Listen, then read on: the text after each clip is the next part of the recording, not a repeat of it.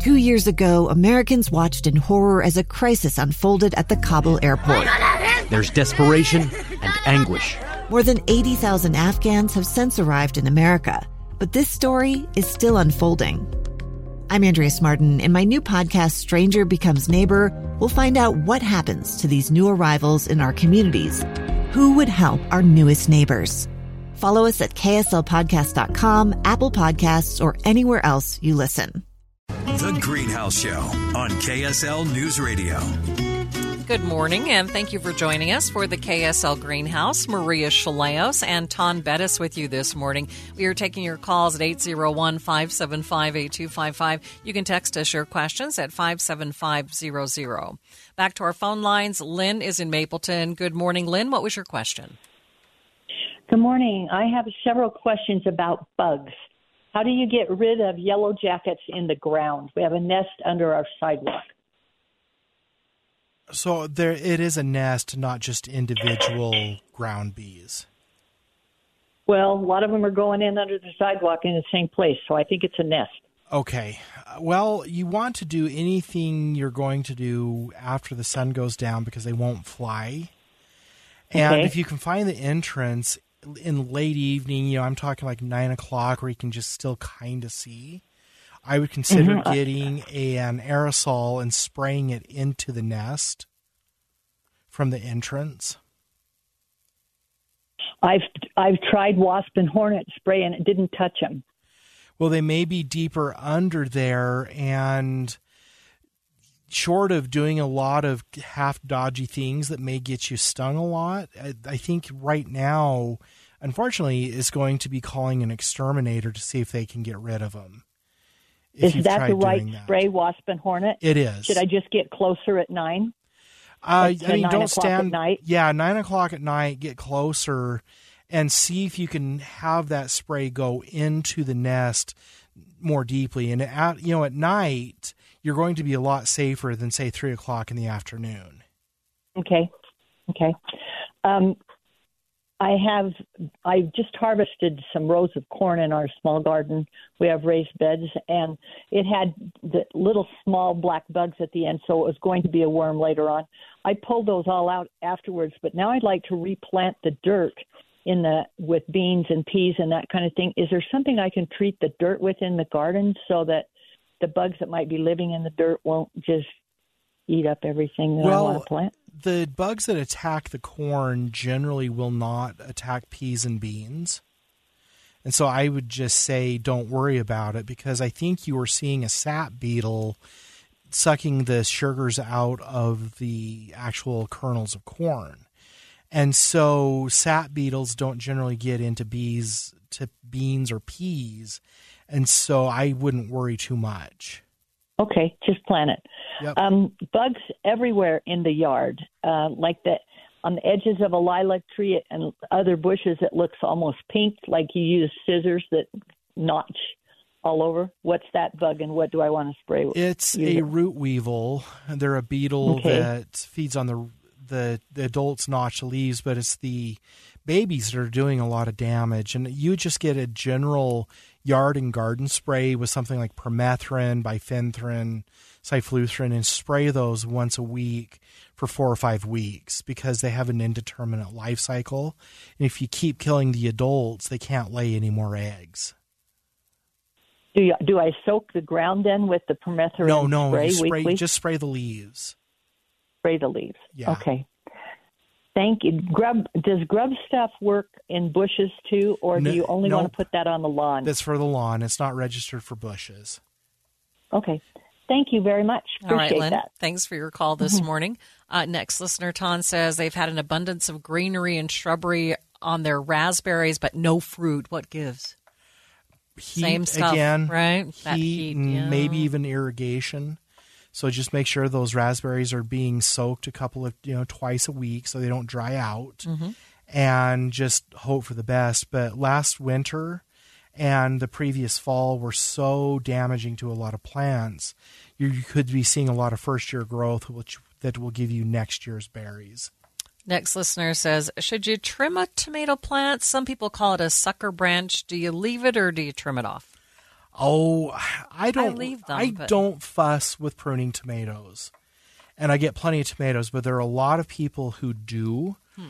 And if you're wanting to train them up a trellis or train them up a stake, you know, especially those indeterminate ones, you do need to do the pruning. Sheridan is a lot more into pruning tomatoes and she does hers. But what will happen if you prune them, you get bigger tomatoes but slightly lower yields. If you don't prune them, you get a greater yield, but the tomatoes are a little smaller. I've just been staking up the bigger branches that Yeah. are branching off, but I've had plenty of tomatoes, so I'm not Yeah. sure they need to be bigger.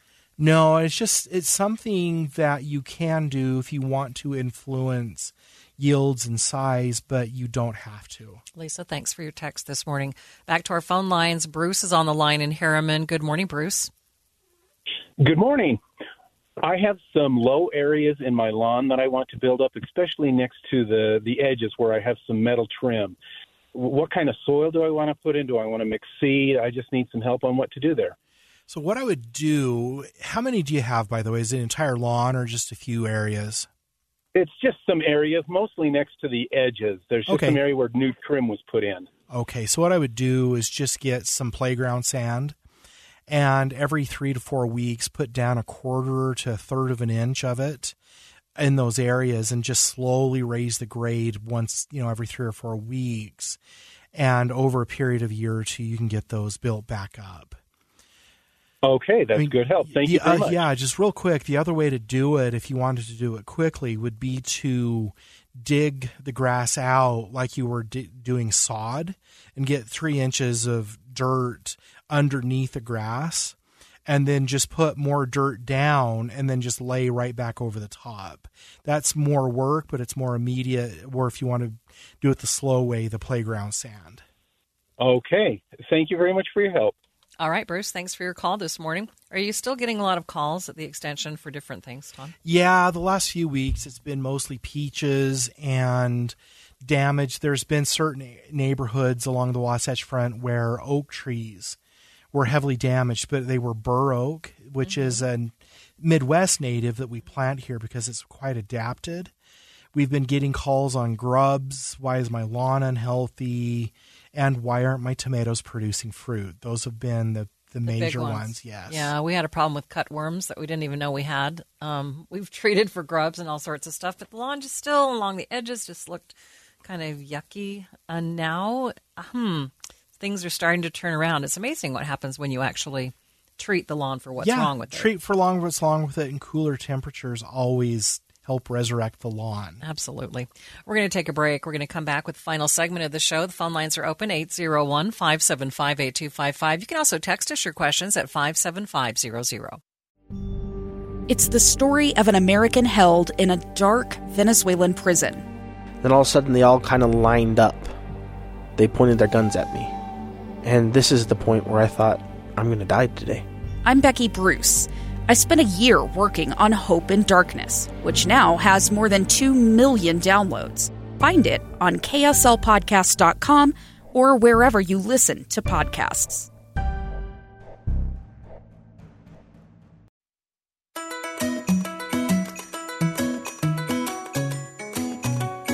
Thank you for spending your Saturday morning with the KSL Greenhouse. Maria Shilaos, Taun Beddes with you. Taking your calls for this final segment. We have about 10 minutes left. 801 575 8255. Phone lines are open, and you can text us at 57500. We did have a suggestion, Taun, from a listener about the Hornets and that were under the sidewalk. And this person says, well, simply put dirt heavily over that entrance or exit, and then they were saying that you know you what you were saying that often the spray can't get down far enough Yeah. into that nest, so it's hard to have it be effective. Sometimes they can dig through the some soil and sometimes not. And if, if the area is flat enough, you can get a brick and put it against the entrance to the nest, and that can work. And leave it there for several days so that they can't get in or out. Um, s- flooding sometimes, but these are things that you need to do at night when they're in there and trying to sleep because they don't fly at night and so you never want to try this stuff during the day So, what is the best thing for things on the house, like mud wasps? I mean, these are all scary. Like, if you spray that in the middle of the day, you're asking for trouble. Yes, and so you'd go out in late evening with some wasp spray and get as close as you safely can and spray the entrance to the nests and spray it heavily because a lot of times people don't spray enough and spray it heavily up into the nest and see if that will kill them. Yeah, well, most of us are terrified to get near the nest to begin with, right? So we, we don't spray it quite as well. Uh, let's go back to our phone lines. It looks like Debbie is in Sandy. Good morning, Debbie. What can we help you with? Well, I have a linden tree that is, oh, it's an old linden tree, probably 20, 25 years old, and it's a beautiful tree. But it has been dropping, uh, I think it's berries and leaves. They're just these little yellow, yellow things uh, for, for weeks now, and I'm wondering is there anything I can do to avoid that because it is a mess to clean up? Well, the linden, those are the seeds, and the linden chose, for whatever reason, to bear heavily this year. And then on the leaves, are you seeing green leaves drop out of the tree? No, no, they're just that kind of you okay. know yellow beige color. And what you may be seeing is that the the seed that they produce is quite a large structure, I guess, and that, that looks somewhat like a leaf. And in the late spring or early summer, when they're super fragrant and producing their flowers, the flowers actually look almost like a leaf, and so you may just be mistaking the seed pods for leaves. Yeah, I do believe they are seed pods. That is true. But there's just so many, and it's so messy. And I'm just wondering if the tree has something wrong with it or if this is normal. No, I don't remember this in years past. I guess is no. Why. If the tree looks healthy, I would. The only thing I can really say is welcome to the world of trees. You know, they yeah. are living things and do different things every year, and it could be another five or ten years before it does it again. But for whatever reason, the flowers were well pollinated, and now it's just trying to send its seeds out to make new trees. Okay. Well, I just wanted to make sure. Once in a while, they're sticky. Does that mean that would be uh, aphids? Uh, okay, there are some aphids that do get into lindens, and you can if they're getting, you know, if the tree's over a driveway and it's dripping that aphid juice on the cars or something, but you can use a horticultural soap sprayed into the canopy. I know the tree's okay. probably really big, but if the leaves are sticky, that would be aphids. They were for a while, but they're not now. It sounds they're, like they're natural insect predators took care of it. Oh, good. Okay, and when you say the uh, perimeter, you mean all the way around the base from where the tree uh, kind of hangs, right? Yeah, the edge of the canopy would be the perimeter under the tree. Okay. All right. Well, I'm glad to know that it's it's not a sick tree, that it's just normal, but it's a mess. Yeah, I mean, maybe a leaf blower to help Yeah, gather yeah. them or a mower. Oh, I, yeah, I do all those things. I just was wondering if there was something else that I could do. All but right, yeah, Debbie. no, I I do clean up after it. So thank you so much for your help. Thank you for your call today. Another listener suggesting a glass bowl over the ground wasp nest uh, would kill those wasps in a day or so. If they can't get out, I would from just end up it. kicking it, and it would be a big trouble. Yeah. Yeah, I mean that may help too. Hmm, okay. But there's lots of different things. But you know, I'm a little hesitant because I just somewhat out of liability don't want to get someone stung. Absolutely. And when they're using these methods, and if you try them, they can work, but you're on your own. Right. And the bricks and the a lot of soil, the glass bowls, those can work as long as the nest is sealed off. All right. Sherry is on the line in North Ogden. Good morning, Sherry. What was your question? Good morning. My question is about my nectarine tree. Last year, a big swarm of wasps came in and ate all my nectarines when they ripened. So this year I was watching it, and just as they started to ri- ripen, the wasps were back. So I picked them all green, and I'm hoping that there's some kind of solution. We I don't want to spray when the fruit is already on there and almost ripening, and the nets are just the holes are too big so the wasps can get in. Is there anything I can do? I don't know that there really is because wasps are so mobile. One thing you could Uh-huh. try is away from the tree 40 or 50 feet and like a month before they they ripen, put out some wasp and hornet traps that they just fly into and can't get out, and they might drown in there, or whatever Oh, okay. method you do. And you could try starting trapping ahead of time to see if that reduces the population. Uh huh. But short a of yeah, short of netting the entire tree, and there are companies out there that make those kinds of nets. If the trees are small enough, there's really not much you can do. Okay, so more like a mesh. Yeah, it's a mesh net that there. There's one I'm trying to remember the name if it was Tree Bags or the the company, but there are a few companies out there that make them. But the trees need to be 10 by 10, 12 by 12. You know, and they do make some bigger ones, but once they're up above 18 to 20 feet, it gets hard to even net a tree. Uh huh. Okay. Yeah, that sounds great. Thank you so much. All right, Sherry, thanks for your call. I feel like we hit a raw nerve. It's obviously wasp season. Getting a lot of suggestions about ways to to kill wasps and wasp troubles. Yeah, it really it's frustrating when you get them because I was out and I should have been more cautious. I have some extra wall bricks in my backyard and they're the size they're bigger than the uh oh no, I can't remember the name of what I wanted to talk about now, but anyway, they're pretty big and I started moving them and within 15 seconds I got stung 3 times on my hand. And I should have known. That's They're a perfect scary. habitat. They are scary. And so I've noticed I've got another wasp nest near my front door that's just the last three or four days. So when I'm off today, I've got my work cut out for me, and that's one thing I will be doing is trying to take care of the wasp nests because of what you know where they are. Yeah, we have just a minute left in the show. Um, we have Jeff on the line from West Valley. I'm going to let him just kind of uh, join us for a second here. You wanted to talk about wasps and getting rid of nests as well. I, I did. I've got a big paper wasp, wasp nest, and I just don't know how to remove it safely uh, without being attacked by wasps.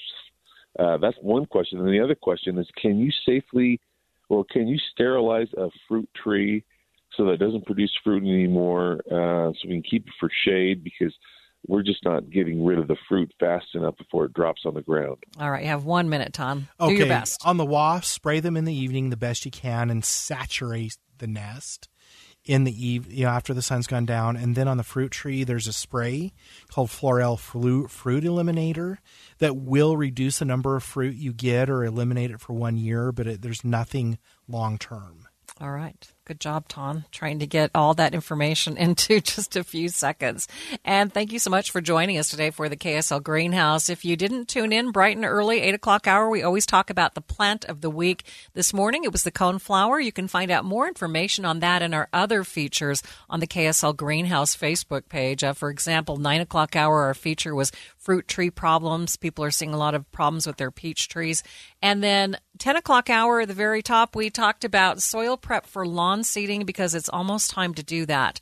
Have a great weekend and thanks so much for joining us. Anton, now you're off to do some yard work. I'm off to do some yard work, weddings, and then I'm out of town until next Friday in Iowa. It's the story of an American held in a dark Venezuelan prison. Then all of a sudden, they all kind of lined up. They pointed their guns at me. And this is the point where I thought, I'm going to die today. I'm Becky Bruce. I spent a year working on Hope in Darkness, which now has more than 2 million downloads. Find it on kslpodcast.com or wherever you listen to podcasts.